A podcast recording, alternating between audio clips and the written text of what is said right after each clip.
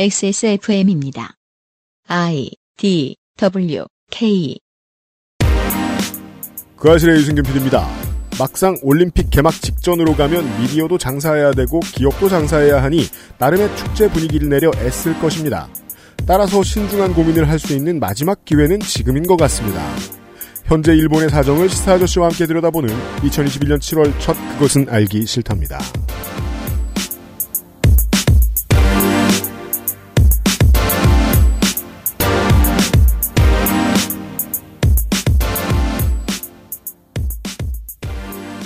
나름 1년의 절반들 보내셨습니다. 수고하셨습니다. 목요일에 그것은 알기 싫답니다. 유승균 PD입니다. 윤세민 에디터고요. 네, 안녕하십니까. 윤세민입니다. 지난주에 제가 말실수를 했더라고요. 뭐 했어요? 리박. 저는 어원이 그건 줄 몰랐어요. 네. 저는 철창인 줄 알았어요. 그래서 헬스장에 갇혀있는 사람을 이야기하는 건 줄 알았는데 네. 지적해주신 분들이 있어가지고 어원을 찾아보고 깜짝 놀랐네요. 네. 주의하겠습니다. 죄송합니다. 네. 딱히 징계 규정이 없어서 징계를 못했습니다. 다음번엔 규정을 마련하겠습니다. 그것은 알기 싫다는 이달의 PC로 만나는 컴스테이션. 두유는 원래 이 맛 온두유. 한 번만 써본 사람은 없는 빅그린 프리미엄 헤어케어. 독일산 맥주효모로 만든 데일리라이트 맥주효모 비오틴에서 도와주고 있습니다. 스포츠카처럼 강력한 사양의 하이엔드급 PC, 고가의 장비들을 내 손으로 조립하는 일, 시간과 열정, 꼼꼼함과 치밀함이 필요합니다. 초보라면 부작용으로 몸은 관절염을 얻거나 쿨러는 물이 새게 될 수도 있습니다. 컴스테이션을 고민해 주십시오. 이달의 PC로도 커스텀 사양으로도 빠르고 견고하게 만들어드립니다. 엑세스몰과 010-8279-5568 컴스테이션을 만나보세요. 주식회사 컴스테이션. 대출이자 42만 원이 나갔습니다. 관리비 23만 원이 나갔습니다. 가스비. 카드 대금 147만 원이 나갔습니다. 다 가져가라 다. 당신의 머리카락이 원형으로 800모 나갔습니다. 네, 그럼요. 그것만큼은 안 될 일이죠. 13년간 이어온 빅그린의 노하우로 당신의 모발을 지켜드릴게요. 빅그린. 이젠 탈모 샴푸도 빅그린 헤어로스 샴푸. 데일리라이트 맥주 효모 드셔보셨다고요? 네, 비슷한 다른 회사 제품도 먹어봤는데요. 분말이라 역하고 먹기가 많이 불편했거든요. 근데 데일리라이트 맥주 효모는 알약이라 먹기도 편하고요. 냄새가 없어 그런지 애들도 잘 먹더라고요. 이거 먹고 나서 우리 남편은 글쎄 이마선을 따라서 자. 야야야 끊어. 야 끊어. 통화 연결이 고르지 못하네요. 들을 말씀은 아직 많이 남아있는데 아쉽습니다. 말할 수 없는 고민 직접 확인해보세요. 데일리라이트 맥주 효모. 자, 두 회사 광고를 한꺼번에 좀 하겠습니다.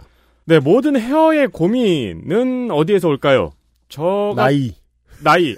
나이. 저 같은 경우에는 이제 머리 결에서도 가끔 오고요. 곱슬이 심하니까. 그리고 뭐 금전적인 고민도 가끔 오죠. 그렇죠. 하고 싶은 머리가 비쌀 때. 맞아요. 인플레이션보다 더 빨리 오르는 것 같아요. 그러게 말이에요. 그 헤어를 하시는 분들 입장에서는 그렇게 빨리 오르지 않는데. 우리가 볼 때는 왜 그런가 모르겠습니다. 그렇죠. 그리고 또 많은 고민은 두피에서 옵니다. 네. 그래서 빅그린은 두피 문제에 집중을 했죠.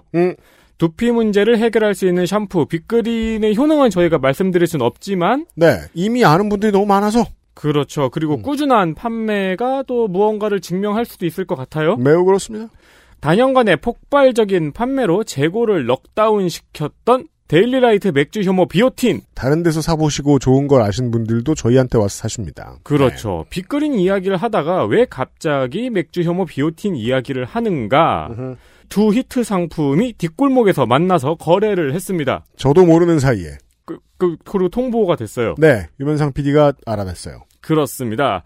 엑세스몰 광고 주간에 레어한 콜라보가 탄생을 했습니다. 빅그린 탈모 샴푸와 맥주 효모가 콜라보를 했어요. 보통 슈프림하고 나이키하고 콜라보를 하면 가격이 올라가죠. 저희는 더 싸져요. 더 싼 할인 패키지를 준비를 했습니다. 네. 먼저 첫 번째 맥주 효모 한 병과 빅그린 카렌듈라 샴푸. 이 카렌듈라 같은 경우에는 지루성 탈모 두피에 효과가 있는 샴푸입니다. 네, 이 두 종류를 구분하셔야 됩니다. 이 제품이 31,800원 무료 배송. 으흠. 그리고 역시 맥주 유머 한 병과 빅그린 시카 샴푸. 얘는 건성 건조 탈모 두피용 샴푸입니다. 네. 요것도 역시 31,800원 무료 배송으로 준비가 되어 있습니다. 이걸 반드시 구분을 하셔서 구매하시고요. 그렇습니다. 몰에서 어차피 구매하실 때도 설명이 되어 있으니까 지루성인지 건성 건조성 두피인지 확인해 보시길 바라고요. 네. 전체적으로는 35%가 할인된 가격입니다. 으흠. 그래서 결국 얼마냐면 31,800원. 네. 배송비는 없습니다. 네. 당근 콜라보는 한정 수량이죠. 많지 않습니다. 빅그린의 지루성 탈모 도피용 카렌듈라 제품은 이번에 새로 출시된 제품입니다. 오직 엑세스몰에서만 만나보실 수 있고요. 단 2주 동안만 진행이 될 예정입니다. 많은 청취자 여러분, 이거 같이 사고 있는 거 저희가 다 알고 있습니다. 이번에 싸게 사시고요.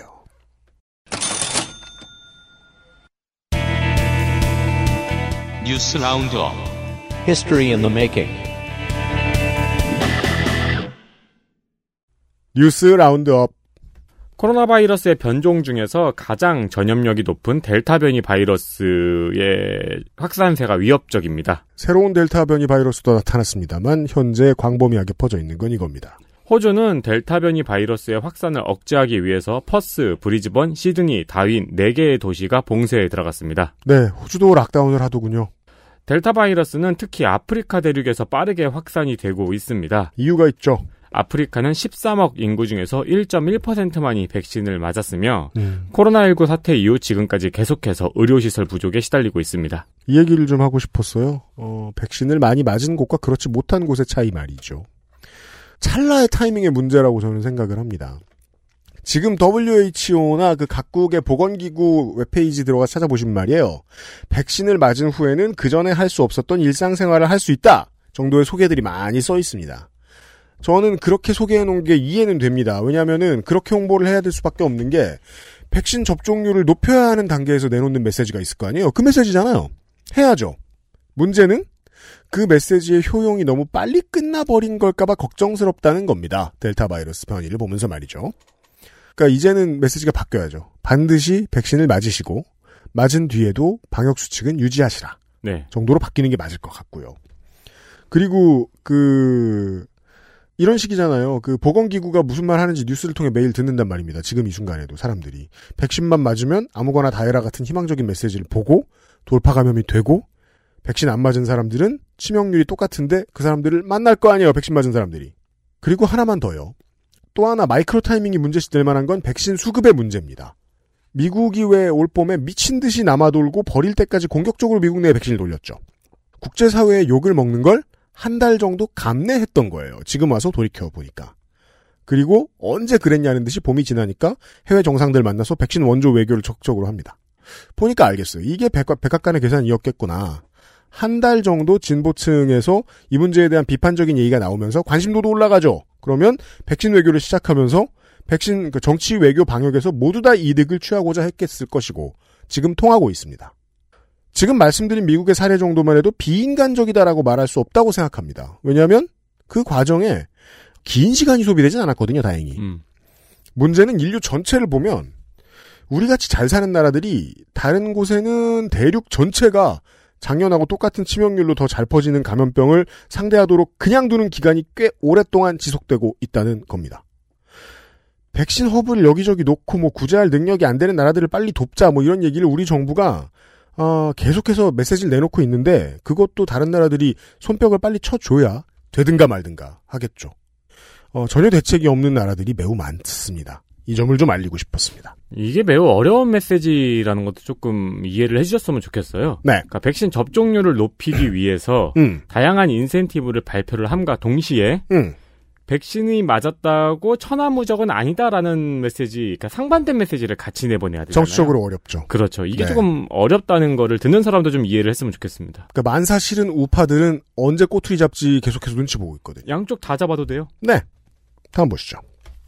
윤석열 전 검찰총 결국은 이 이야기가 나옵니다. 네.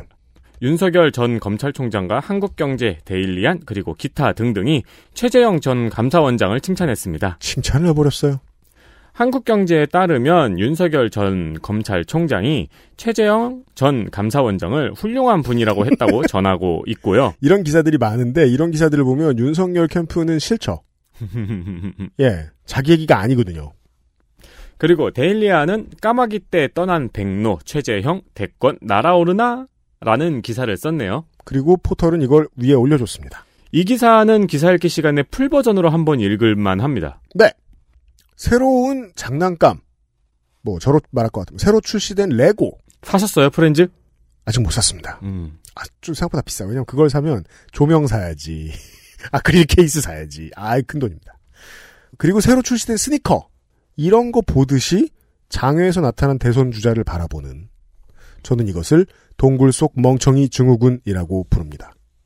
이런 게 적어도 30년 정도 변화 없이 이어지고 있습니다. 그동안 한국에 채용되고 일하고 은퇴한 언론인이 몇 명인데 똑같아요. 꼭 본 적이 없어야 좋아합니다. 선수 평가 시스템에 대해서 관심도 없었고 만들고자 하는 노력도 없었다는 반증이죠. 이 사람이 어떤 사람인지 모르는 와중에 감사원장 했고 판사였고 두 단어가 겹치는 스펙이니까 이회창을 떠올린 동굴 속의 어르신들이 있었어요.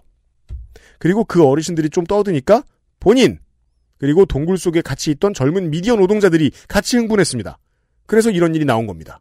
아무런 핍박도 당하지 않은 감사원장이 갑자기 자리를 박차고 나와서 상대 정당의 대선주자가 되려고 한 것. 아주 원시적인 트렌드입니다. 그리고 이 트렌드는 한 몇 주에서 몇 달 지속될 겁니다. 우리도 이제 정권 내내 좀 이야기를 했던 게 정부하고 기존의 이제 행정부에 있는 직원들, 공무원들, 고위공직자들 네. 사이에 어떤 이제 방법론에 있어서 갈등이 없을 수가 없죠. 네. 어떤 회사든 위에 상사가 새로 오면은요. 근데 보수 언론은 계속해서 그 갈등을 부각시키려고 애썼잖아요. 그럼요. 열심히 했습니다. 네, 네. 그렇죠. 한두 명이 아니었죠. 근데 이제 그들 중에서 아니 나는 그냥 일을 하는 거고 굳이 네. 정부와 대립각을 세우고 있는 건 아니다라는 의견 표명을 계속하면서 그대로 사라졌고요. 네. 근데 거기서 나야 나 하고 나오는 사람들이 있었던 거죠. 사실상 그래서 너무 처신이 가볍다는 느낌을 지울 수가 없습니다. 좀 센 사람이었으면 좋겠는데 상대로 나오는 사람이 그렇지 않을까 봐 걱정이에요. 다음 보시죠. 군산형 일자리로 생산된 첫 전기차인 다니고 벤이 출고되었습니다. 네. 다니고 벤은 대창모터스가 명신에 위탁 생산을 한 소형 전기 화물차입니다. 요즘 소형 전기 화물차 많이 보시죠? 그런가요? 되게 많습니다. 에디터가 써놨네요, 여기. 여기서 대창 모터스는 대창의 기름으로 차를 나가게 하는 회사가 아니고. 대창유? 왜, 그 있잖아요. 힘들겠다, 그, 되게. 쯔양. 예. 네, 쯔양 씨가 대창 먹는 먹방의 베스트 댓글이. 네. 저 정도 기름이면 차도 가겠다. 근데 정말 그걸로 차가 다니면 어디 거리 고소해서 살겠습니까? 그러니까요. 네. 네. 그래도 유명한 회사입니다. 네. 우리가 잘 아는 프레시 매니저와 함께 땡그루트를 운반하는 그 모빌리티를 만든 회사입니다. 이런 회사라는 걸 소개해드립니다. 그리고 요즘에 우체국차 귀여운 거 보신 분들 많으시죠? 주변에 큰 우체국이 집 근처에 있으시다면 차고에 저거 많이 쌓여있는 거 보실 거예요. 그렇죠. 네. 그 귀여운 차 생산하는 회사입니다. 그렇습니다. 그러니까 이제 전기 모빌리티를 잘 생산하고 있는 회사입니다. 네, 그리고 이런 회사들은 보통 현대나 기아나 이런 자동차 회사들의 완성차 회사들의 1차 하청 업체들이 주로 많고요. 그렇죠. 네. 명신은 이제 자동차 부품 제조 회사입니다. 네. 1차 하청 업체 회사죠. 근데 전기 완성차 생산에 이제 새롭게 도전을 하면서 네. 재작년 한국 GM 군산 공장을 인수했습니다. 네. 그리고 이 군산 공장에서 다니고 벤을 위탁 생산하고 있습니다. 그렇습니다. 새만금 단지와 그 전북 일부의 경제를 어떻게 살려내느냐에 대한 문제에서 GM이 떠나간 다음에 언론이 관심을 끊었습니다. 네. 그냥 소수가 그냥 경제 쪽 기자들이 가서 이번에 새로 들어온 회사도 우리한테 밥을 사줘야지 이러면서 밥 좀 얻어먹고 노조 잘 견디고 열심히 일하세요 이런 저 덕담 같은 거 써주는 기사 몇 번 나간 게 다고 사람들이 읽은 적이 없어요. 그래서 GM 공장 부지를 인수한 기업이 노사민정 상생으로 이런 사업을 진행해오고 있었다는 것을 모르는 분들이 너무 많습니다. 네. 네. 그리고 이 군산형 일자리라는 게 광주형 일자리 모델이 나온 다음에 나온 거예요. 그런데 성과는 광주보다 먼저 나왔네요. 예를 들어 이런 제목이 어떻습니까? 모두가 한 숟가락씩 거들어서 어렵게 나온 긍정적인 성과. 여러모로. 그렇죠. 우리 언론이 관심을 안 가질 만한 스타일의 제목이죠. 그렇지만 이 정부나 노총이 갑자기 태도가 획 돌아서지 않는 이상 저는 이 사업이 희망이 있다고 좀 보는 게, 언젠가 제가 전문가를 좀 구해오면 방송에서 얘기를 길게 해보고 싶은데, 자동차 회사가 겁나 대형 회사일 이유가 점점 사라지고 있습니다. 덩치가 큰 가전제품으로 변화하고 있기 때문에 민간이나 관이 주도해서 새로운 업체들을 키워나가기에 아주 좋은 타이밍입니다. 네, 다음 보시죠.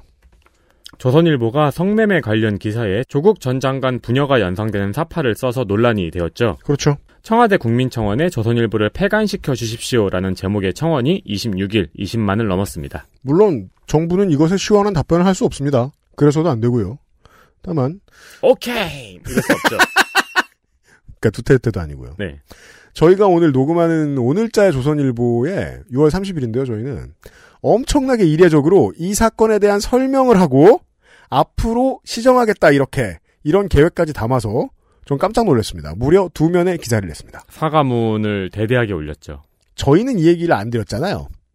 그치만 엄청 시끄러운 사건이죠. 그 시사 프로 많이 안 들으시는 여러분. 우리 회사의 윤리규범을 위반했다. 그러나 기자는 일러스트를 일부러 그걸 넣은 것 같진 않다. 조국씨 부녀와 문 대통령께 사과드린다. 뭐 이런 내용입니다. 실제로는 처음에는 이런 반응이 아니었습니다. 쌩깠습니다. 그랬다가 모 변호사가 본인 소셜을 통해서 이게 지금 미국 조선일보 인터넷판에 나갔으니까 아마 LA지부인 걸로 알고 있는데요. 지사인 걸로. 미국 법정을 이용하면 천문학적인 금액의 소송이 가능하다는 얘기를 했어요. 그게 퍼지고 흐름이 바뀌었습니다. 그냥 겁을 집어먹은 건지 이쪽 법무팀에서도 생각해보니까 그게 타당한 지적이다라고 생각했는지는 잘 모르겠습니다. 아무튼 조선일보는 이례적으로 겁을 먹었고요. 왜 그렇게 겁을 먹었단 말이냐 궁금하신 분들은, 왜냐하면 조선일보는 이런 일에 쫄지 않잖아요. 왜 쫄았냐 궁금하신 분들은 넷플릭스 가서 침묵을 거래하는 손이라는 작품을 시청하시면 도움이 됩니다. 그래요? 실리콘밸리의 거물이 있습니다. 이 사람이 자신을 모욕한 언론이 있었어요. 네. 앙심을 품고 있다가 자기 사건 말고 다른 사람 사건의 소송에 개입합니다. 뒷돈을 대서. 그래서 그 언론사를 망하게 만듭니다. 미국은 이게 되나 봅니다. 왜 자기 사건은 안 건드릴까요? 자기 회사의 그 디테일한 사정들이 있는데요. 그 프로그램에 꽤 자세히 소개가 돼 있습니다. 언론사를 차도 살인할 수 있다. 미국은. 된답니다. 다음 뉴스. 자, 우리가 잊고 있었던 작품이 있습니다. 네. 그렇게 사랑했으면서. 헬마우스 없으면 까먹어 이걸. 뮤지컬 네. 박정희. 네. 가로세로 연구소가 제작한 뮤지컬 박정희를 다양한 셀럽들이 관람하고 있다는 소식입니다. 뉴스가 심심치 않게 나옵니다. 왜냐하면 제가 말씀드렸죠. 가세연 구독자들 중에 기자들도 있거든요. 네. 네. 자, 누가 봤냐면 일단 정용진 신세계 부회장. 우리 인천 야구 팬들 어떡합니까? 좋아하기도 어렵고 선수단은 그대로인데. 네. 그리고 이제 주먹이 세기로 유명한 분이죠. 네. 김승연 하나그룹 회장과 그 셋째 아들. 네. 황교안 전 국무총리. 윤상현 의원. 그리고 가수 JK 김동욱 씨와 화가 조영남 씨. 네. 현주엽 전 감독이 뮤지컬 박정희를 관람한 것으로 알려졌습니다. 네. 요렇게 해석하는 사람들은 없을 겁니다. 저는 이렇게 봅니다. 가세연의 압구정 길거리 전략이 드디어 효과를 보고 있습니다.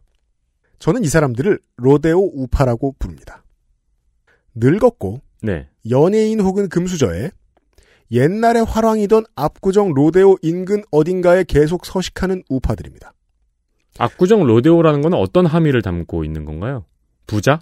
90년대 부자. 가세연이 그들을 위한 지역 언론의 역할을 본의 아니게 하고 있습니다. 실제로 지역 언론이에요. 그 지역의 관심사로 똘똘 뭉쳐 있어요. 그리고 그 쪽에 서식하면 거길 자주 돌아다닐 수밖에 없는 생활 습관을 가진 사람들과 밀착된 거예요. 네. 압구정 로데오는 평생 놀던 곳이에요. 그 옆에는 바로 저 청담동 명품거리가 있죠. 그쪽 생활권입니다. 근데 그쪽 생활권에 드나들 수 있는 사람들은 극도로 한정돼 있죠. 네. 그들의 커뮤니티입니다. 로데오가 좋아서 스튜디오를 로데오에 낸 게 이런 계기를 우연치 않게 만든 것 같습니다. 그 정용진 부회장의 소셜 소동은요. 본인이 스스로가 무소불위하다고 생각하는 정용진의 권력에 대한 계산에서 생긴 일이기도 한데 기본적으로 외로워서 그런 걸 거라고 저는 보거든요. 에이, 소셜에서 일어나는 모든 일은 외로워서죠. 말도 못하겠고 들어준 사람도 없고. 가세연은 이런 압구정 우파 어른들을 위한 복덕방으로 자리 잡는 중입니다. 아니 근데 그럴 거면은 네. 티켓값이 좀 더 비싸야 되지 않을까요? 한 3억 해야 되지 않을까요? 이 방송을 가세연이 들어줬으면 좋겠습니다. 네. 이런 아이디어 어때요? 그러면은 진짜 하입이 어마어마해지죠. 그럼 앞으로 슈퍼챗도 안 받았대요. 네. 다들 막 그 보고 싶어가 그 뭐지 인스타에 플렉스하고 막 네. 래퍼들이 전부 다. 마지막 가장 중요한 뉴스 보시죠. 저희가 오랫동안 진행 상황을 계속 전달드렸던 택배 노동자 과로 방지 사회적 합의가 드디어 최종 합의를 했습니다. 저희가 말씀드리면 저 분통을 터뜨리는 분들이 계세요. 여기서 처음 알았다고. 저희가 책임질 문제는 아니에요. 네, 합의문에는 연내에 택배 노동자를 분류 작업에서 제외하고, 그러니까 사실 제외하고는 약속이 돼 있었는데, 네. 연내에 하겠다. 그렇죠. 올해 안에 하겠다가 이번에 합의가 된 겁니다. 그리고 노동 시간을 주 60시간을 넘지 않도록 하는 등의 내용이 담겨 있습니다. 네, 여전히 빠져나갈 구멍은 많지만 일단 노측의 주체가 합의를 해줬으니까 저희들은 거기에 맞게 얘기를 합니다. 제가 요즘 딴 얘기로 뉴스 해설을 많이 시작하죠. 정치인이 출정식 하거나 출마 선언문 하죠? 읊죠? 그러면 복사한 듯이 똑같아요. 지난 4년간 땡땡 지역. 괄호 열고 대통령일 경우엔 국가. 그게, 네. 그, 직업병이에요. 네. 저는 그게 안 보여요. 뭐요? 지난 4년 동안 어쩌고저쩌고 이런 거 있잖아요. 그죠? 네. 그리고 뭐, 무분별한 공천 기준을 무시하여 이런 글씨가 저는 안 보여요. 윈도우즈 켰을 때 앞에 6개의 아이콘은 안 보이잖아요. 그렇죠. 한참 찾잖아요. 네. 그런 거예요. 지난 4년간 우리 지역의 경제가 파탄나고 민생이 망가지고 블라블라. 기본 문장. 네. 아무도 증명은 안 합니다. 왜냐하면 그렇게 말했을 때 난 잘 지내는데요? 라고 반발하는 게 너무 어색하거든요. 혹은 뭐가 어떻게 돼서 망가졌는데요? 너네가 하면 얼마나 좋게 만들 수 있는데요? 이런 게으른 비판은 언론도 한몫합니다. 진보 언론은 걱정하면서 2면, 3면, 4면에 올립니다. 이런 뉴스를. 하지만 결국 1면은 보수지 아젠다에 끌려다닙니다. 사람들이 중요하게 보지 않죠, 그러면. 2, 3, 4면의 뉴스는. 보수 언론은 또 노조가 미쳐 날뛰는구만 이러고 쉽게 툭 쳐낼 수 있습니다. 그러다가 누가 죽어요. 사망을 합니다. 산재로. 그러면 또 같은 편이 돼서 누군가를 욕합니다. 그럴 거면 그 다음번에 이 싸움을 완전히 해결할 때까지 계속해서 정부 입장, 기업 입장, 노조 입장 계속 전하고 디테일을 크게 다룰 수는 없을까요? 그런 장사 한번 해볼 수 없을까요? 그러니까 제가 언론사들한테 얘기하고 싶은 건 어차피 당신들 장사 안 되잖아요. 다른 장사 해봐도 되잖아요. 왜 자신감이 없어요? 안 팔릴 것 같으면 이렇게 하면 돼요. 기업 협상 대표가 어떤 사람인지 소개하고 글씨체를 매일같이 평가하고 말투가 뭐가 문제인지 한 면에 연예지인 것처럼 다루라고요. 네. 그럼 되잖아요. 스타를 만드는 일은 하루아침이면 할 수 있습니다. 이준석도 윤석열도 그렇게 만들 수 있잖아요. 수준 낮아질까봐?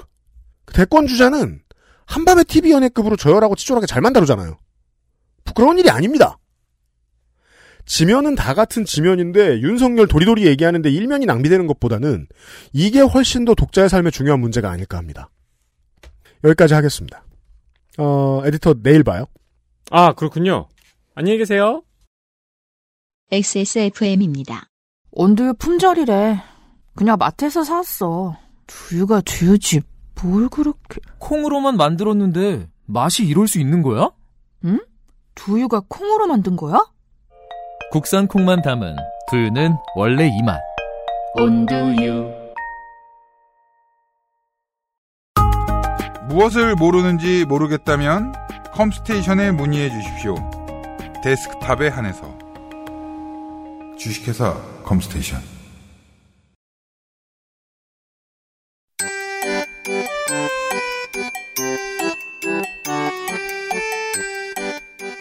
양산형 시사평론 민하문구.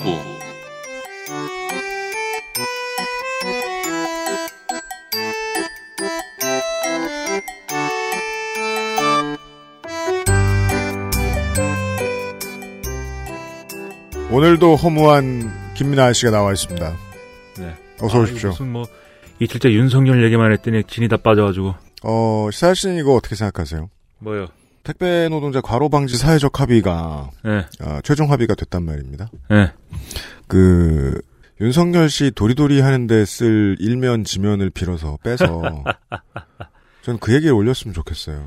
저는 뭐 그 얘기 일면 윤석열 3면 정도. 왜냐하면 어쨌든 지지율이 높게 나오니까 사람들이 뭐 좋아하는 얘기니까 뭐 앞쪽에 배치하지 않을 수는 없다고 봐요. 근데 그러니까 이 일을 8년을 하다 보니까 그게 너무 힘든 거예요. 미디어 권력은 하루아침에 스타를 만들 수 있어요. 그러니까요. 이준석한테 네. 푸시를 주듯이. 마치 사회적 대화 협상 테이블에 앉는 사람들도 스타로 만들어줄 수 있는 거 아니에요? 아, 그렇죠. 전 네. 그렇게 생각해요. 그 사람들 고개 도리도리 돌리면 그리고, 차라리 그걸 일면에 쓰라고. 그리고 내가 제일 싫은 건 뭐 스타가 아니면 가치가 없는 듯이 우리가 살아야 되는 이 세상이 너무 싫어요. 스타가 아니어도 네, 다 이제 우리가 문제를 알고 이렇게 해결할 수 있어야 되는데 그게 피곤한 일이에요. 네, 모두가 스타가 되지 않으면 안 되는 그렇게 안 하면 뭐가 안 되는 이 세상. 오늘 방송이 올라가는 날은 7월 첫날입니다. 2021년에. 네. 뭐 아까 저 서두에 제가 말씀을 드렸습니다만 도쿄올림픽 문제에 대한 비관적인 이야기를 전 세계의 미디어가 꺼낼 수 있는 마지막 타이밍이라고 전 생각해요. 기업이 너무 많이 들러붙고 네. 온 나라의 미디어도 장사를 해야 되고요. 네. 올림픽만큼 TV가 많이 팔리는 데가 없습니다. 전 세계에서. 가전업체들도 대목이에요. 여러 사람들한테 축제입니다. 아, 그렇죠. 축제 들어가면 축제가 되게 돼 있어요. 나는 안 봅니다. 알았어요. 근데 또 이제 올림픽에서도 그런 생각을 할 수 있죠. 막 그 축구 대표팀이나 야구 대표팀이나 막 저 미국 국대 농구팀 막 이런 팀 이런 선수들이 뭐 델타 변이에 감염됐다. 그럼 큰 뉴스가 되겠죠. 하지만 지금 저 일찌감치 들어가서 준비를 하고 있는 우간다 선수들의 이 뉴스는 그렇게 크게 퍼지질 않아요. 아주 중요한 전조인데 말이죠. 스타 아니면 미디어는 안 봐주거든요.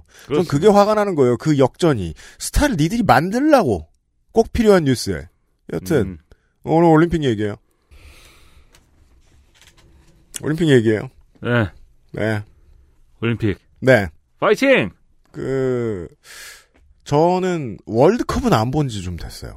마지막으로 본 게 뭐 한 십몇 년 된 것 같아요. 군에 있을 때는 월드컵 안 볼 수 없잖아요. 단체 응원도 하고 체육관에서.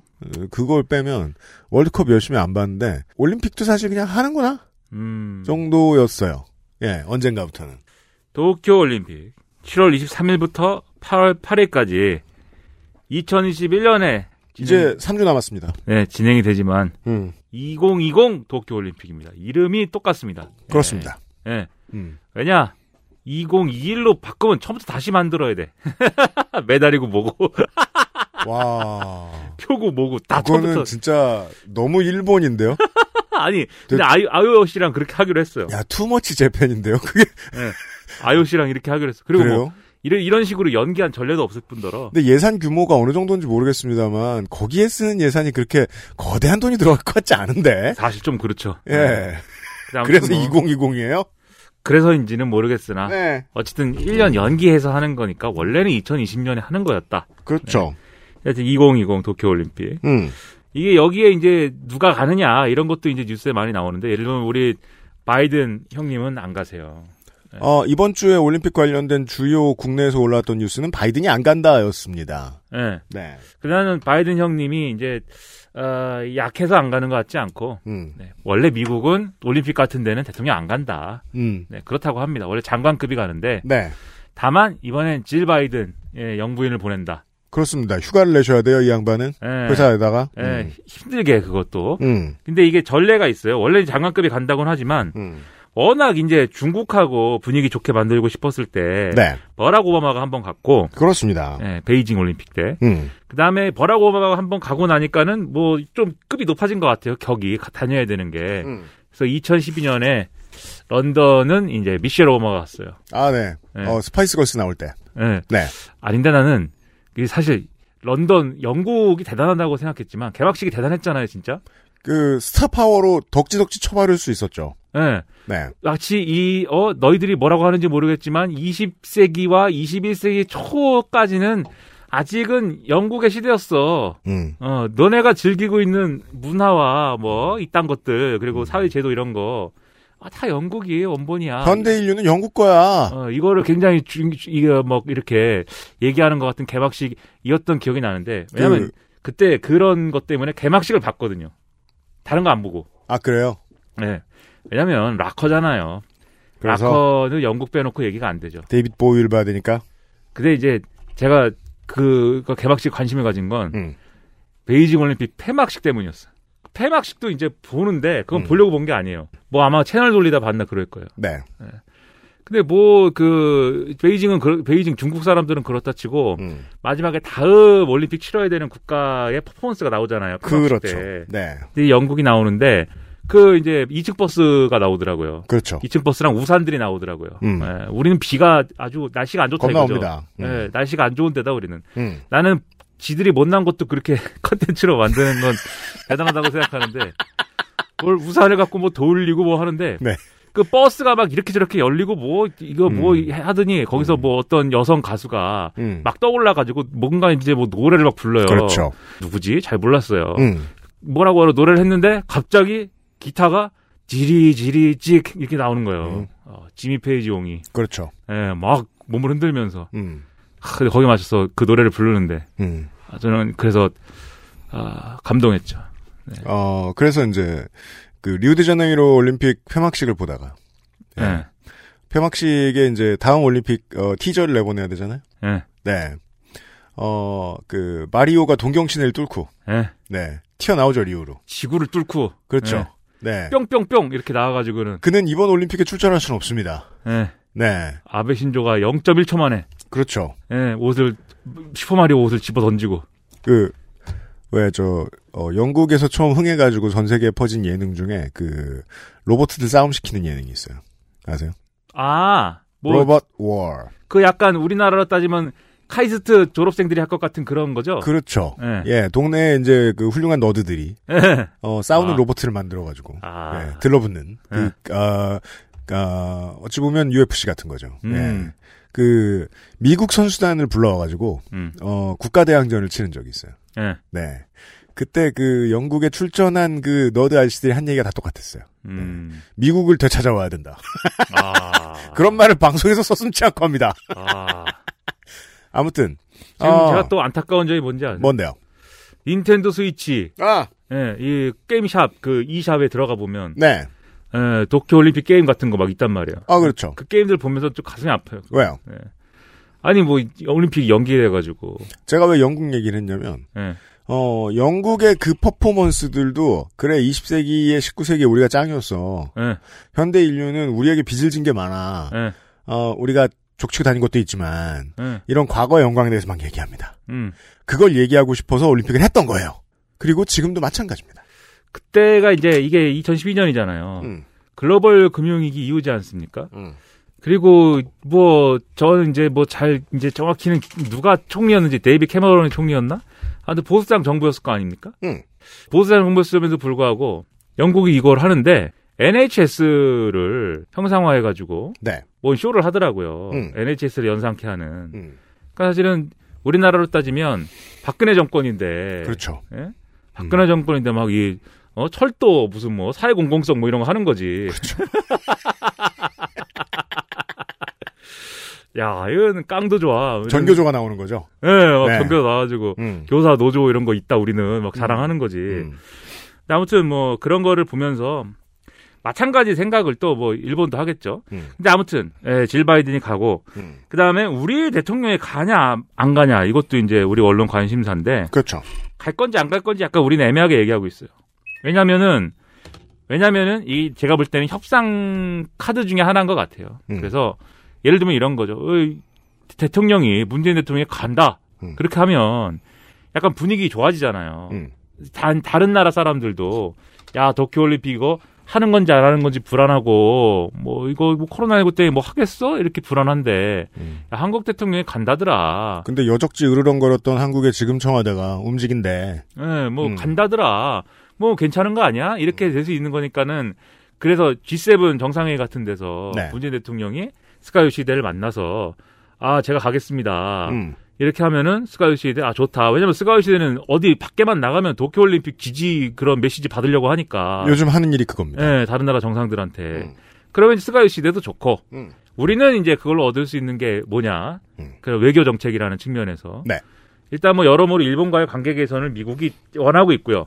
그래서 너네 좀 사이좋게 지내봐. 왜냐하면 우리 다 힘을 합쳐가지고 네. 중국하고 대놓고 싸우지는 못하더라도 니네가 좀 그래도 이거 우리 같은 편이야 이렇게 좀 어깨를 딱 펴고 서 있어야 되지 않겠어? 이제 이런 게 있는데 그런 거에 좀 함께 해줘야 된다. 네. 이런 게 있고 그다음에 우리가 이 일본군 위안부 피해자 문제랑 그다음에 강제징용 피해자 문제 이 문제 때 이 문제를 이제 그 소재로 해서 일본하고 워낙 지금 관계가 이제 안 좋아져 있기 때문에 안 좋은 지 오래됐기 때문에 네, 이걸 좀 풀어야겠다.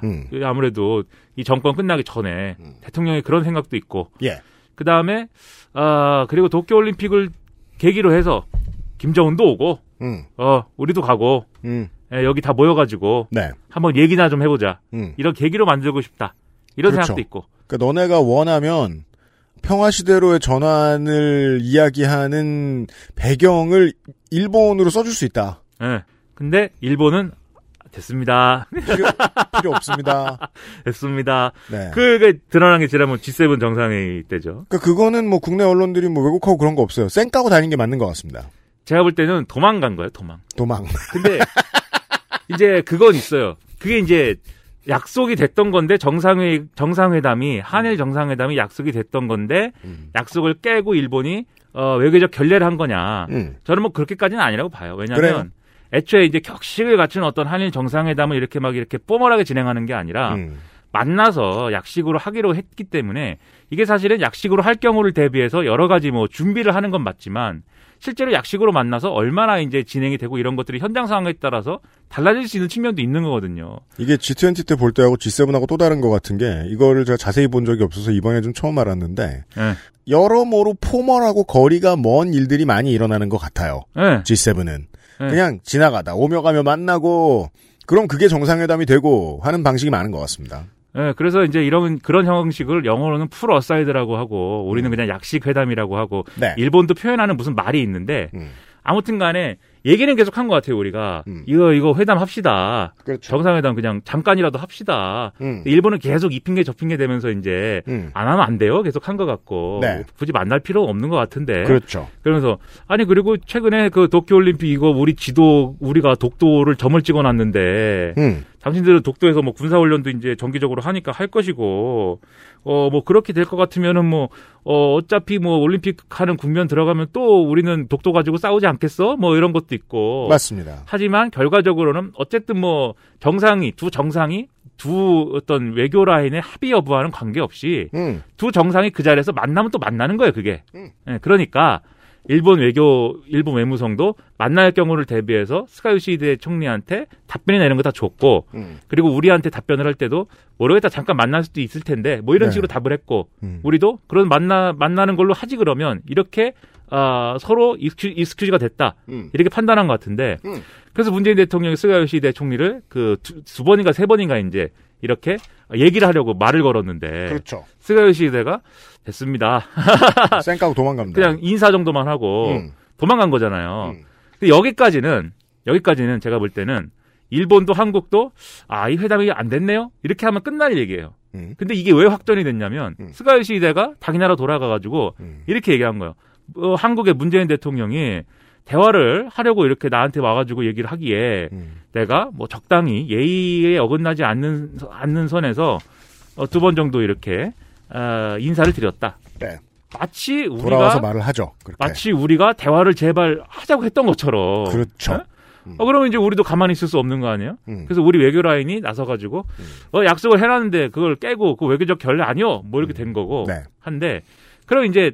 그런 상황에서 이제 확전됐다가 이제 서로 정리하는 그런 과정이었던 것 같고, 그럼 이제 왜 이렇게 일본은 우리나라한테 그러냐? 제가 볼 때 한 크게 세 가지 정도 이유가 있는 것 같아요. 첫 번째로는 일단 문재인 대통령 임기 말이기 때문에 계속 그들이 우리나라에 대해서 주장하고 싶은 걸 우리나라가 꼴대로 옮긴다 이거잖아요. 예를 들면 이 문재인 정권에서 합의를 하더라도 그 다음 정권에서 뒤집힐 수 있다. 왜냐하면 박근혜 정권이랑 합의를 했는데 네. 문재인 정권이 뒤집지 않았냐. 일본군 위안부 피해자 문제에 대해서 예. 뭐 그런 식으로 보고 있기 때문에 임기 말에 합의를 하는 것에 대한 어떤 여론의 부담 이런 게 있는 것 같고 네. 두 번째로는 이미 이 일본이 그동안 주장해온 외교 전략이 있습니다. 인도태평양 전략.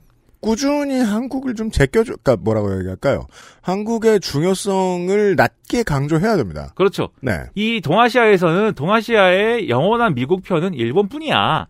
이걸 얘기하고 싶은 거예요. 그래서 네. 미국, 그다음에 호주, 그다음에 일본, 인도 이렇게 이어지는 그렇죠. 넓은 중국 포위망. 그럼 여기는 한국이 굳이 없어도 된다. 그죠. 이걸 계속 주장해 왔고. 그 너 코드야 아니야. 아니라며. 네. 이것이 버락 오바마, 트럼프, 이제 바이든 이렇게 오면서 이 미국이 아시아를 판단하는 중요 정책 중에 하나인 것처럼 이제 요즘에는 회자가 돼요. 이 체제를 공고히 하면 우리가 유리할 것이다라는 계산입니다. 네, 그리고 쿼드라는 것도 이 전략 하에 지금 들어가 있는 거죠. 그러니까는 굳이 이걸 하는데 한국하고 관계를 개선해가지고 이미 이 틀이 있는데 여기다 한국을 더 끼워줘 봐야 미국은 이제 될 수 있으면 끼워줬으면 좋겠다라고 하지만 네. 일본 입장에서는 끼워줄 필요는 없는 것 같은데 이 생각을 하는 거죠. 그리고 세 번째로는 이런 상황이 2019년에 한번 있었습니다. 2019년 3월 달에 네. 아세안 플러스 3라는 이제 회의를 하는데 그렇죠. 그때도 이제 분위기 안 좋았어요. 그때 막 출기자 한다고 그러고 맞아요. 근데 문재인 대통령이랑 아베 신조랑 11분 동안 거기서 풀어사이드 회담을 합니다. 네. 소파에 앉아가지고 그때 이제 뭐 좋은 얘기했다 이렇게 나왔는데 정작 아베 신조가 자기 동네에 가가지고 들은 얘기는 너는 기습을 당했다였어요. 그렇습니다. 그때 이제 극우 산케이 언론 이런 데서 한국에 기습을 당했다 아베 신조가 네. 뭐냐면 이건 극우 언론 일본 극우 언론의 보도죠. 이랬다는 거예요. 그 당시에 이제 문재인 대통령이 모친상인가 그랬어요. 그래가지고 아베 신조 총리를 만나가지고 이제 인사를 하는데 아베 신조 총리가 아무래도 이제 그런 안 좋은 일도 있고 하니까 뭐 이렇게 그런 얘기를 했는데 그러지 말고 이쪽에 와서 좀 얘기하자. 소파로 끌고 갔다는 거예요. 네. 그래갖고 뭐 소파로 가갖고 얘기를 앉아갖고 하려고 했더니 갑자기 어디서 정의용 실장이 나타나가지고 스마트폰으로 사진을 찍고 옆에서 통역관들이 나타나가지고는 정상회담이 됐다는 거예요. 그게 이제 산케의 보도예요. 네. 그 그거에 대한 이제 어떤 저렇게 되면 안 된다. 잡혀서 대화를 하는 순간 문재인의 늪에서 까져서 그러니까 일본 극우의 주장은 계속 피해라라고 해석하는 게 옳죠. 문재인을 보면 계속 피해라. 그때 관방장관이 스가 요시히데입니다. 그렇습니다. 뻔히 아니까 이제 막 도망간 거예요. 네. 그래가지고 아무튼 도망 다니고 있는데 어쨌든 이런 측면에서 보면은 도쿄올림픽은 우리한테 걱정만 안겨주지 뭐 별로 우리한테 좋을 건 없는 것 같아요. 네. 아무튼 전 세계에 좋을 게 없는 이러한 도쿄올림픽에 대해서 또 우려를 할 수밖에 없는 사건들이 막 일어나고 있습니다. 네. 그게 이제 앞서 말씀하신 우간다 선수단 문제. 이분들이 어쨌든 간에 아스트라제네카 맞고. 그니까요. 예, 입국했는데. 델타 변이 바이러스 이제 감염된 상황이 됐고. 네. 이게 입국 과정에서 뭐 밀접 접촉자라 이런 것도 전혀 관리 안 되고. 예, 이분들이 뭐 어떻게 되는 건지도 아무도 모르고. 그러니까 그 점에 있어서는 참 일본이 신기하고 일본의 방역 상황을 좀 더 자세히 알아보고 싶다는 생각이 절로 드는 것이 출입국 관리하고 그 다음에 이제 동선 추적을 어떻게 하는가를 들어보면 사실 영국, 프랑스나 네. 일본이나 다를 바 없이 들립니다. 아니, 최대한 뭐 모을 수 있는 데이터를 모아봐도 일본이 뭐 이렇게 자세히 한다는 것 같진 않아요. 예. 일본이 그 다이아몬드 프린세스 그 유람 가둬 놓을 때 예, 한 거 보세요. 작년 3월 2월이었는데 기억나십니까? 순위에 이렇게 한국 중국 한국 일본 있고 다이아몬드 프린세스 있던 그렇게 하는 데인데 그거 치고는 확진자 수가 적게 나오잖아요. 예, 뭐 많다면 많고 적다면 적고 뭐 한국의 입장에서 볼 땐 많은 건데 예. 영국의 입장에서 볼 땐 부럽죠. 아, 그렇죠. 네. 그러니까는 일본이라는 나라가 예를 들면 그 다이아몬드 프린세스도 그 사람들을 이제 육지에 상륙시키면 그렇죠. 어느 병원에 어디다가 입원시키고 갖다 놓을 것이냐 이게 매뉴얼이 없는 거예요. 그렇죠. 그러면 안 하는 거야. 그게 일본의 결론이었습니다. 네. 그냥 두자 어느 병원에 언제 협조를 구해서 언제 그 필요한 음압병상을 만들고 언제 거기다 집어넣고 언제 이 얘기를 지자체하고 협의하고 언제 이것을 또 합의하고 뭐 이거 못하는 거예요. 그 패턴으로 일을 해왔던 나라가 지금 전 세계에서 사람을 받아서 네. 3주 동안 있다가 2주 동안 있다가 전 세계로 돌려보낼 텐데 네. 과연 관리를 해줄 것이냐. 네. 게다가 선수촌이라는 것도 그 보통의 뭐 사택 이런 곳들처럼 띄엄띄엄 있지 않습니다. 아 그렇죠. 건물이죠. 그렇죠. 예. 그래가지고 이 전 세계 사람들이 우려하는 게 지금 전 세계에서 한 7만 명 정도 들어갈 거라고 보는데 일본에 네. 그 7만 명이 들어와가지고 그 서로 뒤엉켜서 경기도 하고 예, 그 숙식도 하고 원래대로면은 저 자기 거 끝나면 파티도 하고 뭐 이래야 돼요. 예. 예, 뭐 최대한 자제시키겠지만. 예. 그 후쿠시마산 식재료로 만든 음식도 먹고. 그런 다음에 이제 다 각국으로 돌아갈 것인데 여기서 델타 변이 이런 것들이 그렇게 감염이 잘 된다는데 심지어 네. 무슨 변신 로봇도 아니고 인도에선 델타 플러스가 나와가지고는 그렇습니다. 인도인들의 주장이긴 하지만 옆에 지나가기만 해도 감염이 될 정도라는데 그죠. 그건 이제 인도 내 언론의 이야기들이 지금 전 세계에 퍼지고 있는 상황인데 다만 이제 인도발 입국자들을 관리를 제대로 못하는 것으로 알려져 있고 인도발 출입국자가 상당히 많은 영국의 경우에는 네. 그런 눈치를 주죠. 지금 숫자를 보고 있으면. 네. 지금 거의 집단 면역에 이를 정도로 백신 접종이 완료된 상태에서 지금 10,000명씩, 20,000명씩 쏟아지고 있단 말입니다. 매일같이 확진자가. 그런데도 한다. 네. 근데 진짜 검색해 보시면 네. 델타 플러스라는 로봇가 있어요. 어디 있겠지. 네. 네. 이름이 델타 플러스예요. 아무튼 그것도 그러면 또 보신가? 최소한도의 어떤 선수끼리만 하는 무관중 경기를 하는 거냐? 아닙니다. 정원의 50% 받기로 했죠. 최대한 1만 명까지 관중을 집어넣겠다가 지금 일본 정부 방침이에요. 그러면 최소한 도쿄라도 안정적인 상황으로 코로나19 관리를 하면서 좀 그러한 좀 평화로운 상황에서 할 거냐? 근데 도쿄만 안정적이었던 적은 없습니다. 도쿄가 제일 심하고 제일 난리예요. 도쿄가 제일 나빴습니다. 지금도 긴급 사태를 선언하느니 마느니 뭐 하고 있어요 또. 네. 고이케 유리코 도쿄도지사 입원해버리고 막. 독특한 사람이에요. 어떻게 그렇게 남 탓을 열심히 잘합니까? 입원해버렸어. 왜 예. 입원했는지에 대한 정치적인 해석도 막 분분하지만. 예. 왜냐면 또 지자체 선거를 해야 되는데. 아, 근데 우리나라에서 그랬으면 권영진 시장 취급받을 건데. 예. 야, 예. 그 대구도 대단합니다, 그거. 아무튼. 예. 그 정치적 해석이 많더라고요. 도민 퍼스트회랑 자민당 사이에 간을 보고 있다는 등 뭐 자기가 짠 나타나서 이제 이미 도민 퍼스트회에 소속돼 있잖아요. 근데 자민당 간다 그러는 거예요? 왜냐면 지금 그렇다고 해서 자민당하고 관계가 없다고 얘기할 수도 없고. 아, 그리고 도민 퍼스트회는 어쨌든 도민 퍼스트회는 지역 정당이니까. 그리고 혹시라도 이제 스가 요시히데가 낙마했을 때 뭐 자민당으로 다시 복귀해가지고 총리 되고 뭐 이럴 수도 있는 거지. 아 그렇죠. 뭐 그 생각을 하는 거 아니냐 뭐 이런 것도 있고 짠 하고 나타나서 해결하겠다는 거 아니냐 일종의 이제 뭐 그런 어떤 타이밍을 보고 있는 거 아니냐 뭐 이런 해석도 있고 일본 언론들 여러 가지 얘기하는데. 예. 아무튼간에 이 긴급 사태 다시 한다고 그러고 이러다 보니까 원래 일본 사람들이 나라에서 뭐 한다 그러면 나와서 데모하고 이런 거 잘 안 하려고 하잖아요. 뭐 난리야 지금. 동경 오륜 취소하라. 네. 그거 아세요? 오륜기. 오륜. 뭐 올림픽기요? 오륜이라는 표현 우리도 많이 하잖아요. 네. 이 오륜이라는 표현도 원래 일본산입니다. 아 그래요? 네. 중국에서 온 게 아니고? 네. 중국은 또 다르대요. 아 그래요? 네. 이게 일본만 하는 표현이래요. 네, 우리는 일본 어쩔 수 없어요. 뭐 우리 뭐 아니 뭐 저 꼭 오키나와 예를 들지 않더라도 일본 시민들이 집회를 안 하는 건 아니에요. 아 그렇죠. 그 오해는 네. 좀 바로잡고 싶어요. 다만 규모는 겁나 작아요. 제가 아는. 그 다음에 하는 사람만 해요. 또. 아 빨갱이만. 뭐 근데 또 빨갱이가 아닌 사람도 있어요. 예를 들면 네. 그 아베 신조 퇴진하라 할 때 아, 네, 그렇죠. 좀 젊은 사람들도 나왔었거든요. 실즈라고 그런 사람들처럼 있는데 근데 이제 그런 거는 사람들이 이제 볼 때 일본 사람들이 볼 때 약간 그런 이미지가 있는 거예요. 저 사람들은 약간 인생을 놔버린 것 같다라는. 그럼 지들은 바쁘니까 네. 지나가면서 보는. 예를 들면 네. 일본이 뭐 자기들이 엄청 모범적인 사람들만 모인 나라처럼 하지만 있을 거 다 있잖아요. 폭주족도 있고 야쿠자도 있고. 예? 나쁜 사람도 많아요. 도지마의 용도 있고, 네? 시마노의 광견이랑 도지마의 용도 있고, 다 있잖아요, 있을 거. 예. 다 있는 이유가 예. 이제 있는데, 아무튼 뭐, 우리 운동권들이 볼 때, 그래서 일본도 운동권이 분명히 있습니다. 근데 뭐, 아무튼 간에. 그런데 지금 다들 나와가지고, 만화 그거, 아키라. 아키라입니까, 만화? 동경올림픽 취소라고 써있는 만화래요. 아, 그래요? 네, 아키라 한 장면에 도쿄올림픽 취소된다고 써있대, 2020년에. 그거 막 이렇게 하면서. 네. 아무튼 그것도 재밌는 얘기인데. 근데 예전부터 시사일 씨는 얘기할 때 취소는 어려울 것이다라고 얘기했어요. 네, 취소는 어렵습니다. 네, 왜냐면 첫 번째로 법적 문제가 있어요. 이거 뭐 언론이 다 다뤄갖고 아실 텐데. 그렇죠. 짧게 합시다. 예. 네, 올림픽을 취소한다라는 권한은 사실상 IOC가 갖고 있는 걸로 계약상에 돼 있어요. 이런 문제를 고민해볼 일이 있었어야 말이죠, 우리가. 그렇죠. 올림픽을 취소한다는 것은 상상하기 어려운 일이었기 때문에. 한 2, 3년, 보통 올림픽 치르기 2, 3년 전에 모든 나라의 시민단체에서 한 번씩 들고 일어나서 반납해라라는 이야기를 하는 경우들은 아주 많아요. 21세기 넘어온 다음부터. 네. 그렇지만 그건 1년 전 가고 본격적으로 준비하는 모두 들어가면 보통 조용해져요. 네. 이걸 진지하게 고민해 볼 일은 이번이 처음입니다. 그렇죠. 예. 그래서 IOC만 취소할 수 있고 그럼에도 불구하고 개최국이 그냥 안 한다고 해서 뭐 안 할 수도 있죠. 합의해가지고. 네. 근데 그럴 경우에 그럼 발생하는 문제가 손해배상을 해야 됩니다. 그 법이라는 게 그렇잖아요.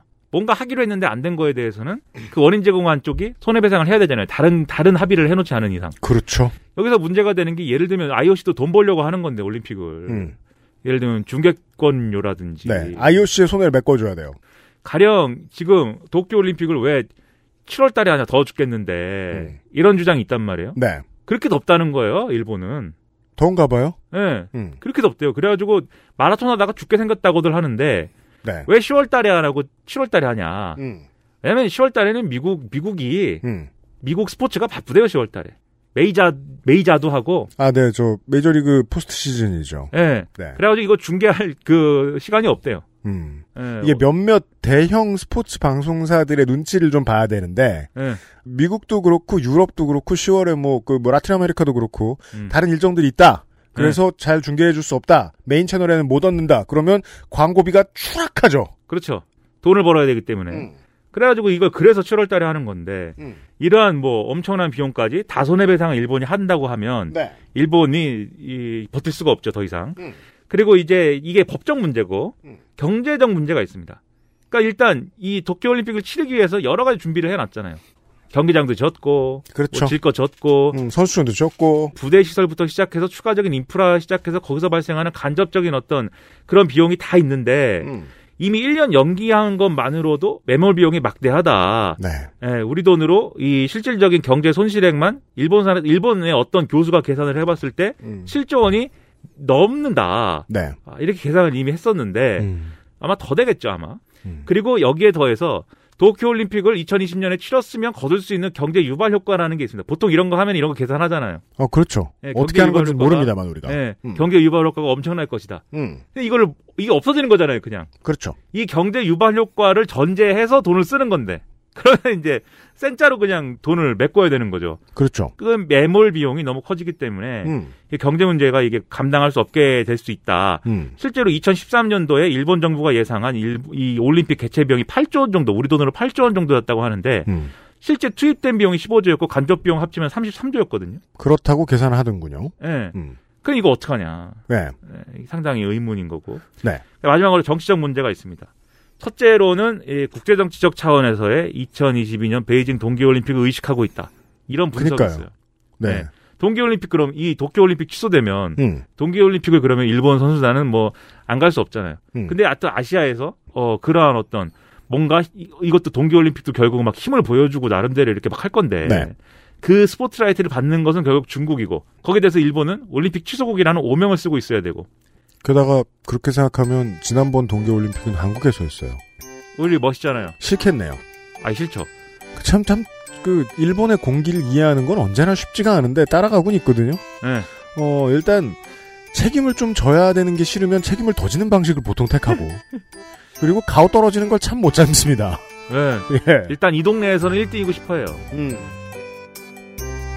XSFM입니다.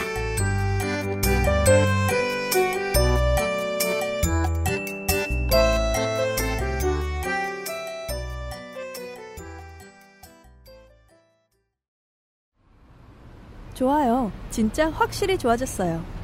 이렇게까지 효과가 좋을 줄은 몰랐어요. 자신감이 생기니까 어제는 소개팅도 했다니까요. 저한테 진짜 잘 맞는 것 같아요. 저 이거 먹으니까 세상에나. 저 이마선을 따라서요. 잠먹고. 마고. 누구 망하는 걸 보고 싶나요? 말할 수 없는 고민? 직접 확인해보세요. 데일리라이트 맥주 효모. 투쓰리에서 헤어로스까지 XSFM과 함께한 5년 빅그린이 자연에서 해답을 찾아갑니다. 빅그린 건강한 변화의 시작 빅그린 헤어케어 시스템.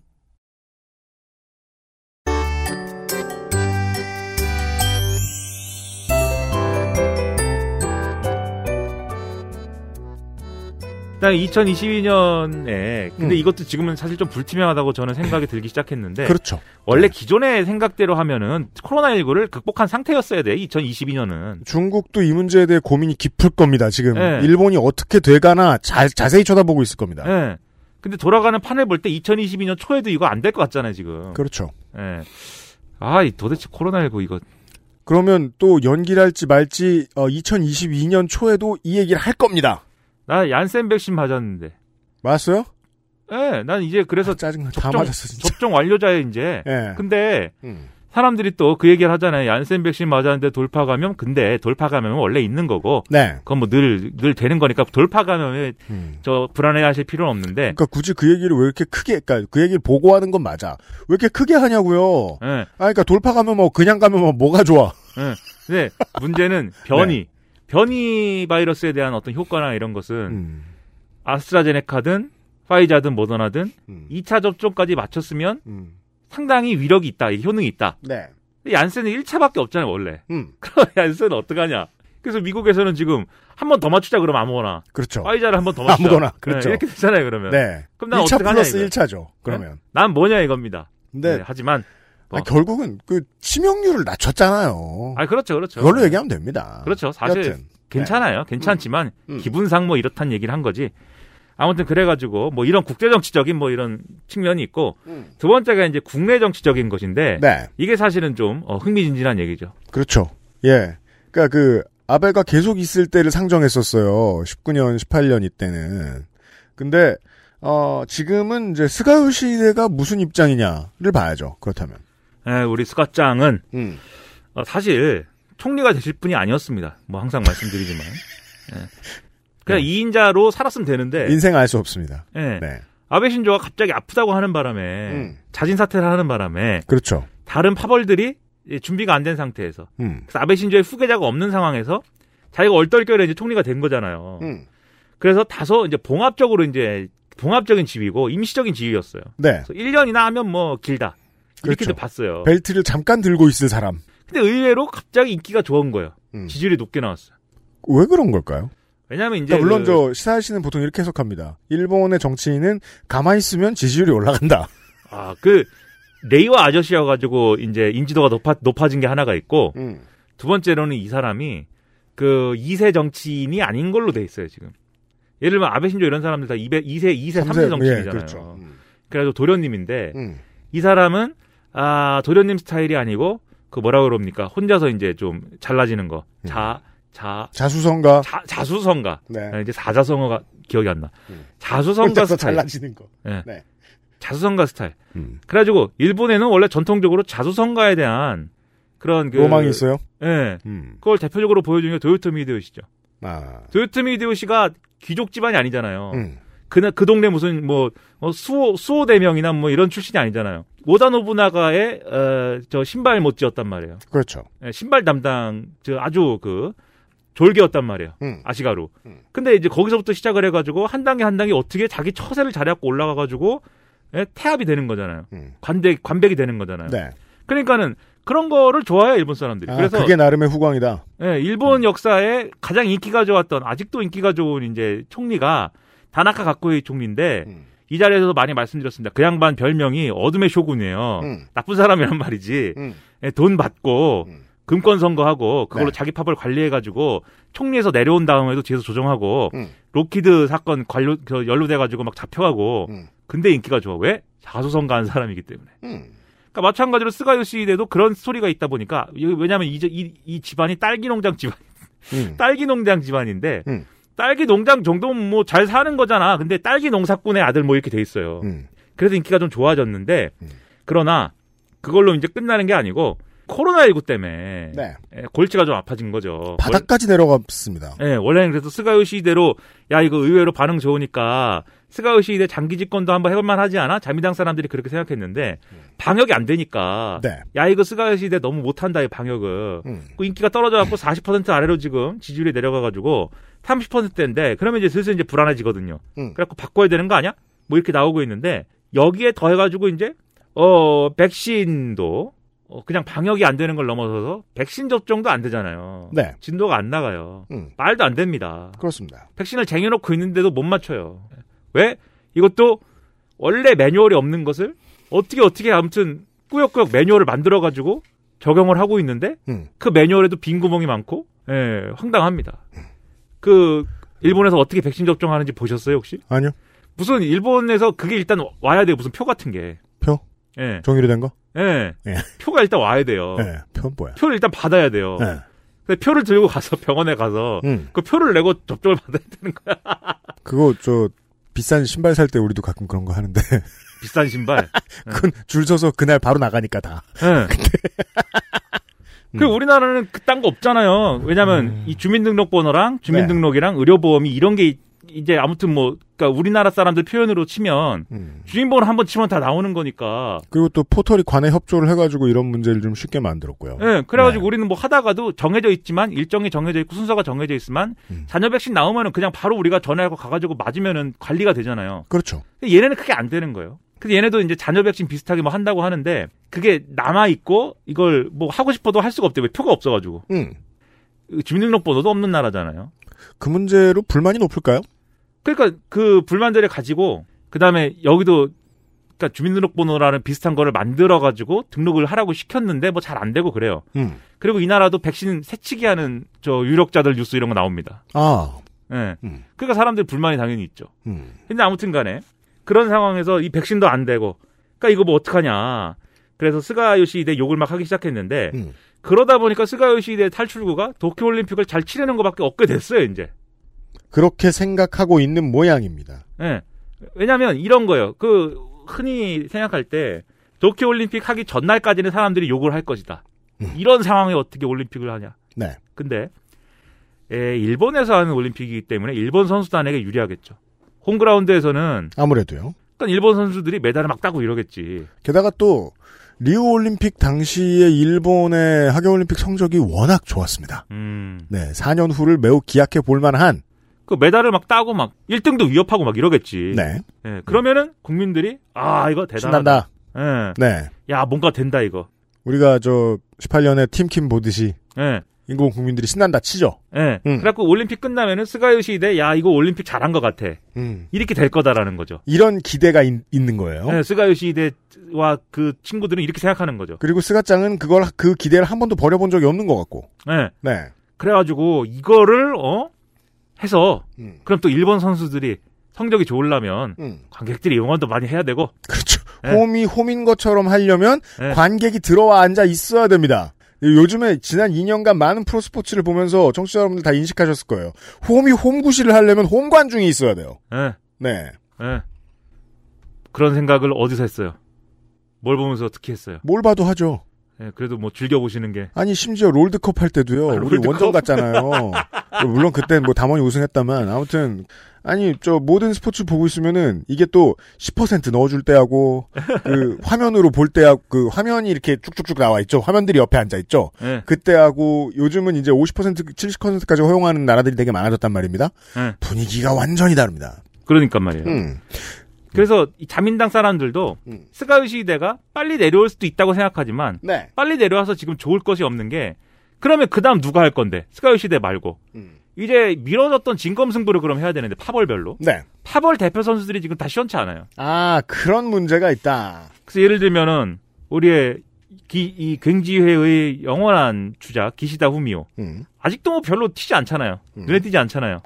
시원치 않단 말이에요. 네. 그리고 다케시타파 과거에 경세회라고 했던 모테기 도시미스. 뭐 죽쓰고 있잖아요. 그렇군요. 외무상으로서 뭐 잘한 게 뭐가 있습니까?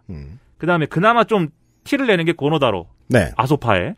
고노다로도 사실은 이제 이거 뭔가 이렇게 좀 이 공무원 혁신 뭐 이런 걸로 막 밀어붙여가지고 도장을 없앴다 우리가 뭐 이런 거를 계속 했으면 모르겠는데 백신을 떠안는 바람에 아 망했군요. 백신이 그나마 잘 됐으면 또 좀 날갯짓을 했을 텐데 백신이 잘 안 되잖아요. 고노다로도 좀 시원치 않고 그렇다고 아프다고 불러난 아베 신조가 다시 올 수도 없고 본인은 물론 돌아오는 생각을 하고 있을 수 있습니다만. 요즘에 엄청 활발히 활동하고 있기 때문에 네. 돌아오고 싶은 거 아니야? 근데 말로는 아니다라고 해요. 게다가 또 내려올 때도 아프다는 얘기를 믿지 않는 사람들이 많았습니다. 네, 어느 그렇죠. 때쯤 되면 아프다고 말할 것이다라고 예측하는 사람들도 있었어요. 네, 뭐 검찰에 잡혀갈까 봐 그랬나 보지 뭐 이런 얘기도 있는데 아무튼 그렇다고 해서 이 아베 신조와 철천지 원수인 이시바 시게로한테 줄기는 어렵고 또 밖에서 그러고 있는 고이케 유리코한테 그냥 넘기기도 그렇고. 그러니까 좀 머리들이 복잡해요. 네. 당내에선. 그러니까는 좀 그래도 스가 요시히데가 당분간 유지가 됐으면 좋겠고. 아, 의외로 상대들이 덜 위협적이게 바뀌었다.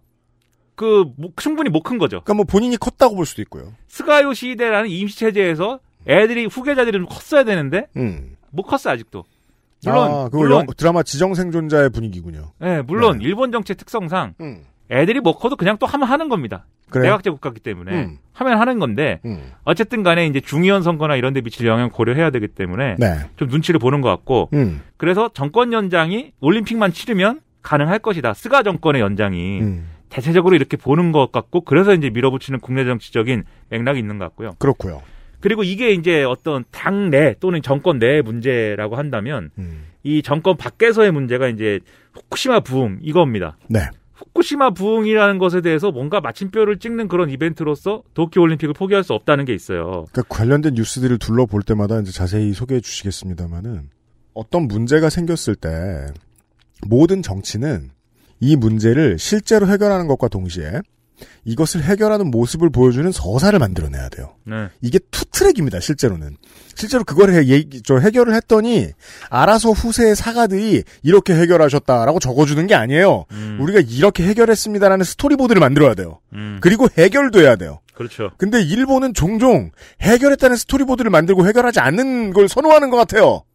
후쿠시마의 문제를 볼 때 그런 느낌을 많이 받습니다. 왜냐면 후쿠시마 핵발전소 사고는 해결이 안 돼요. 영원히. 그렇지 않습니까? 아주 훌륭한 정치인이라면 네. 이건 해결되지 않습니다라고 터놓고 얘기한 다음에 네. 그 문제를 최대한 떠안고 가는 것으로 어떻게든 이야기를 만들어낼 생각을 할 것 같아요. 근데 일본엔 그런 정치인이 있는 것처럼 보이지 않아요. 그게 이제 책임지는 방식인데 네. 그런 방식으로 책임지는 게 아니고 없는 걸로 치는 거예요. 후쿠시마 핵발전소는 해결된 걸로 치는 거예요. 그래서 해결된 걸로 치는 무슨 세리머니가 필요해. 그러니까요. 이런 가짜 네. 이야기를 완성시키는데 올림픽을 동원한다는 거잖아요. 네. 그래서 우리 후쿠시마 핵발전소 사고도 해결했기 때문에 이렇게 멋있게 올림픽도 치러갖고 성공적으로 치렀고 이 올림픽에 후쿠시마산 식재료들도 많이 들어와가지고 맛있게 먹었다. 지금도 저 후쿠시마 관련된 저 홈페이지들 지자체하고 네.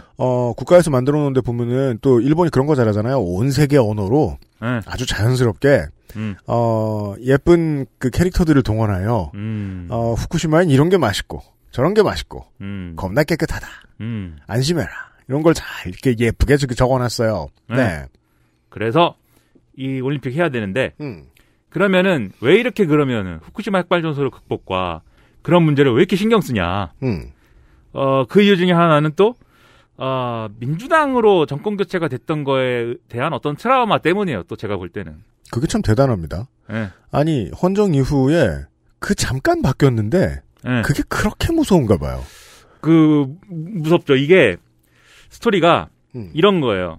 일단 그 당시 도호쿠 대지진하고 후쿠시마 핵발전소 사고란 뭐냐? 이것은 물론 이건 자연재해로 시작된 사고지만 어쨌든 민주당이 제대로 대처하지 못한 거예요. 민주당 정권이. 네. 그 당시에 민주당 정권이 간나오토랑 그다음에 에다노 유키오랑 실제 에다노 유키오는 지금도 입헌민주당 당수잖아요. 그런 사람들이 제대로 대처를 못한 거예요. 근데 이제 그 당시 기록을 보면 그래도 간나오토는 전공이 원자력이어가지고 도쿄 전력이 계속해서 뭐 안 한다고 하는 거 빨리 해수를 부어 임마 이래갖고 해수를 부어가지고 뭔가 해결을 하려고는 했지만 뭐 역부족이었던 거죠. 네. 그래 아무튼간에 그런 거였는데 그래 그 후쿠시마 핵발전소 때문에 경제적으로도 엄청난 피해를 입었고 후쿠시마와 이 동북부 주민들이 감당했어야 될 피해가 엄청난 건데 이게 그냥 자연재해 때문이 아니라 민주당이 제대로 대처 못해서다. 저는 이 역부족이라는 표현이 상당히 마음에 드는데 네. 이 반대 세력에서는 그 역부족을 역부족이라고 불러줄 생각이 없죠. 그렇죠. 너네들의 무능의 결과다. 처음부터. 그렇죠. 그래가지고 자민당으로 바뀐 이후에는 민주당 정권에서 그러한 문제가 발생하는 것은까지는 어떻게 할 수 없지만 민주당 정권에서 발생한 것을 완벽하게 우리가 해결해버렸다. 그렇죠. 그리고 우리는 경제적으로도 유능하지. 이런 스토리보드. 예. 그래서 경제 다 복구하고, 그리고 민주당 시절에 되도 않는 무슨 경제 체질을 강화한다고 그 고환율 정책 이런 거 했던 거, 우리는 다 아베노믹스로 말이야. 아베노믹스 해결했다. 예, 아베노믹스로 말이야. 이렇게 경제의 모든 거를 해결하고 말이야. 우리가 이렇게 유능한 사람들이야. 그래서 앞으로는 이렇게 무슨 뭐 기득권 타파라든지 관료 정치를 끝내자 뭐 이런 구호에 이런 소리 하지 마. 예, 속지 마시고 우리가 유능해. 우리 일본은 무조건 우리 자민당 아니야? 이렇게 이제 가는 건데 97년 02년 대한민국 대선에서도 보수 정당이 그런 메시지를 냈죠. 우리가 유능하다. 아, 지금도 그러고 있어요. 딴소리 하지 마라. 이게 자민당이 왜 이러냐? 왜냐면 우리는 그래도 막 정권 교체가 항상 될 수도 있는 사회처럼 생각을 하잖아요, 우리가. 과거에는 안 그랬지만. 네. 97년 이전까지는 안 그랬지만. 그 이후에는 정권 교체가 언제든 될 수 있는 사회이다. 라고 생각을 하지만. 일본은 아직도 그것은 상상하기 어려운 일인 것이고. 이게 이른바 55년 체제라는 게 그렇지 않습니까? 1955년부터 계속 진행된 어떤 스테이블한 굉장히 안정적인, 정치 체제인데. 이게 뒤집혔던 때가 93년도랑 호스카 모리로가 집권했던 93년도랑 거기서 파생된 이제 이른바 이제 그 사회당 위원장 또 누구지? 무라야마 도미이치. 여기까지 갔다가 그다음에 자민당이 다시 정권 되찾아 왔는데 이제 2008년 9년 지나가면서 민주당으로 바뀌고 요런 거잖아요. 근데 이게 사실 호스카 모리로, 무라야마 도미이치 그다음에 민주당 정권은 각각 우리는 다른 정권으로 이해하고 있지만 순수하게 자민당의 입장에서 보면 이게 사실은 엄밀히 말하면 하나의 사건이에요. 비자민당. 왜 하나의 사건이냐면 이게 혁신 세력이 집권했다면 여기서 혁신 세력이라고 말하는 건 일본의 우리 같은 운동권 얘기하는 겁니다. 구사회당 같이. 이런 세력들이 단독으로 막 집권하고 이런 거였으면은 또 어떤 세력 간 힘겨루기인데 이게 애초에 왜 시작됐냐면 이 호소카 모리로, 무라야마 도미이치, 그 다음에 지금 말씀드린 뭐 그 다음에 하타스토무, 그 다음에 이거. 이 민주당 정권 왜 이랬냐면 자민당 정권 하면서 90년대 초에 그 무슨 사실은 이제 앞서 말씀드린 다나카 가쿠의 시절부터 무슨 부정부패 사건에 막 연루되기 시작하잖아요. 그리고 부정부패 사건들 때문에 지난번에도 쭉 말씀드렸죠. 로키드 사건, 리크루트 사건, 뭐 사과 규빈 뭐 이런 거 계속 겪으면서 자민당에 대한 신뢰가 막 땅으로 떨어지면서 거기서부터 생긴 문제예요, 이게. 네. 그래서 오자이치로가 더 이상 안 될 것 같아서 자민당 탈출해가지고 거기서 반자민당 무슨 당들을 막 죄 만들어 가면서 계속 자민당은 안 된다라고 얘기하는 정치를 계속 맥락화해가지고 그게 결국 호소카 모리로랑 지금 거기서부터 시작돼서 민주당 정권까지 가는 하나의 반자민당 정치의 근원이 됐거든요. 이게 옛날에 55년 정치의 한 축을 담당했던 혁신 세력의 그 정치와는 다른 정치예요, 이게. 그래서 배신자들이 일으킨 어떤 그 혼란이었다고요. 자민당의 시선에서는요. 네. 그렇기 때문에 이것을 끝내야 되는 거예요, 이제. 이건 아니다. 끝낸다. 한국도 비슷한 움직임을 보인 적이 있지만 그렇다고 해서 보수 정권에서 나온 어떠한 줄기가 민주 세력을 대변하면서 혁신 세력을 대변하면서 정권을 가져오고 그런 것까지는 없었거든요. 네. 네. 그러니까 자민당 입장에서는 괘씸하다. 괘씸하기도 하거니와 이게 완전히 이념을 달리하고 길을 달리해가지고 이렇게 뒤집힌 정권이다라고 하면 이념적인 어떤 다른 노선을 내세우면서 뒤집을 수 있는 것이지만 이거는 근본적으로 자민당 정치가 부패하고 자민당 정치를 믿을 수 없다고 해서 시작된 어떤 변화였기 때문에 그것에 대한 어떤 뭐랄까요? 만회를 해야 되는 거죠. 그래가지고 이번을 끝으로 더 이상 얘들은 우리 주류 정치에 없는 거야. 이거. 네? 민주당들 지금. 얘들이 이제 없는 걸로 하는 거야. 이제 이거를 이제 이 서사를 완성하기 위해서 도쿄 올림픽을 그 종지부를 땅 찍으려고 하는 거고요. 실제로 완전 코너에 계속 몰려 있잖아요. 그럼 종종 보수 언론들이 대지진 이퀄 민주당 뭐 이런 식의 서사들을 많이 만들어 왔을 수도 있겠네요. 그렇죠. 그런 얘기를 자민당 계속 하고 있죠.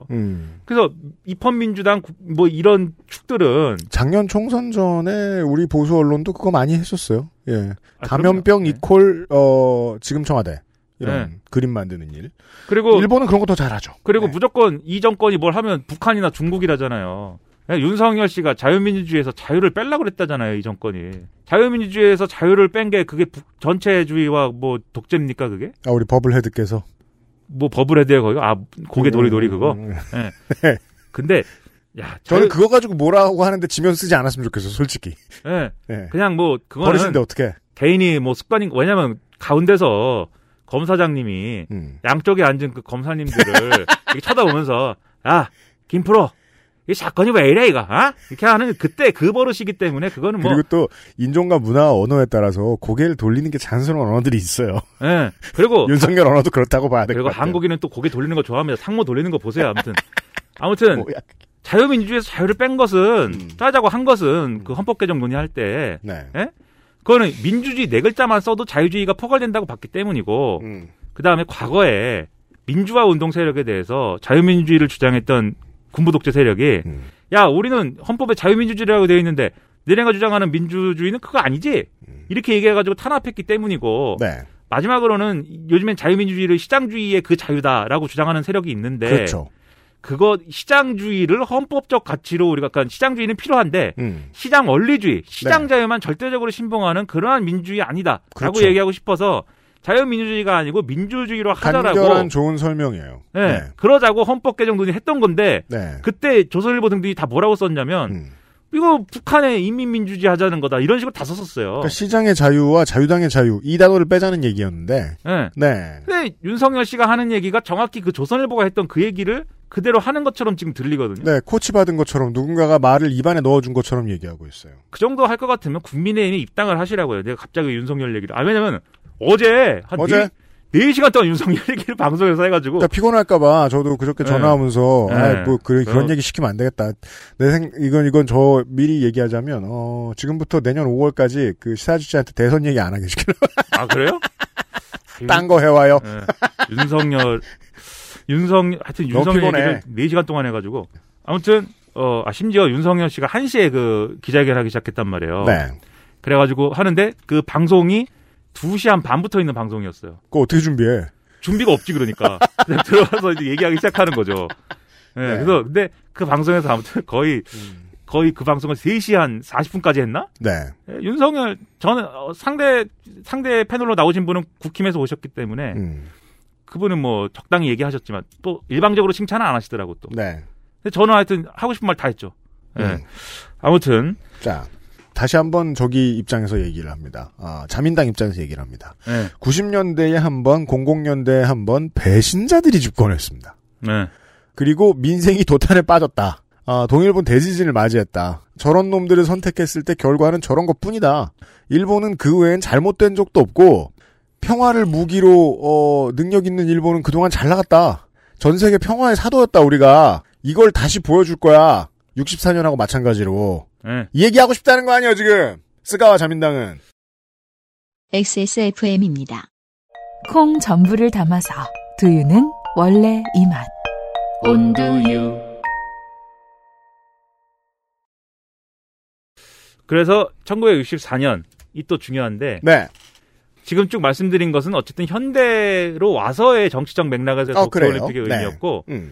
이게 또 하나 이제 아베 신조가 애초에 어쨌든 이걸 도쿄올림픽을 하고 싶어 한 건 아베 신조였잖아요. 그렇죠. 아베 신조가 생각한 아베의 꿈입니다. 그림이 있습니다.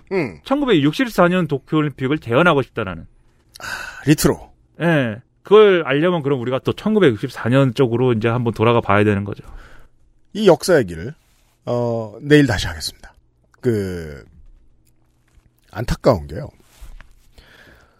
안타까워요? 저는 지난번에 아세안 플러스 3에서 네. 일본 보수 세력이 또 발끈했던 것 중에 하나가 문 대통령의 그 발언이었어요. 우리가 지금 이렇게 괄호 열고 딱딱하게 상대하는 것은 일본 시민이 아니다. 아베 정권이다라고 얘기를 했어요. 그 아주 효과적으로 사람 승질나게 만드는 표현이었어요. 저는 뭐 잘 썼다고 생각은 합니다만. 네. 제가 이 얘기 왜 했냐면 저도 그때 그 이야기를 듣고 되게 잘 만든 문구다. 물론 상당히 많은 정치적인 외교적인 부담감을 그 다음 정권에 떠넘기겠지만 문재인 정권이 왜냐하면 저도 일본에 가서 비슷한 생각을 했거든요. 저는 일본 시민들이 되게 좋았어요. 일본 사람들 예, 좋아요. 예, 예 깨끗하고 다른 나쁜 의도도 있겠지만 일단 민폐 정말 안 끼치고 호프집이 아니면 떠들지도 않습니다. 예, 근데 도지마의 용은 민폐를 많이 끼쳤어요.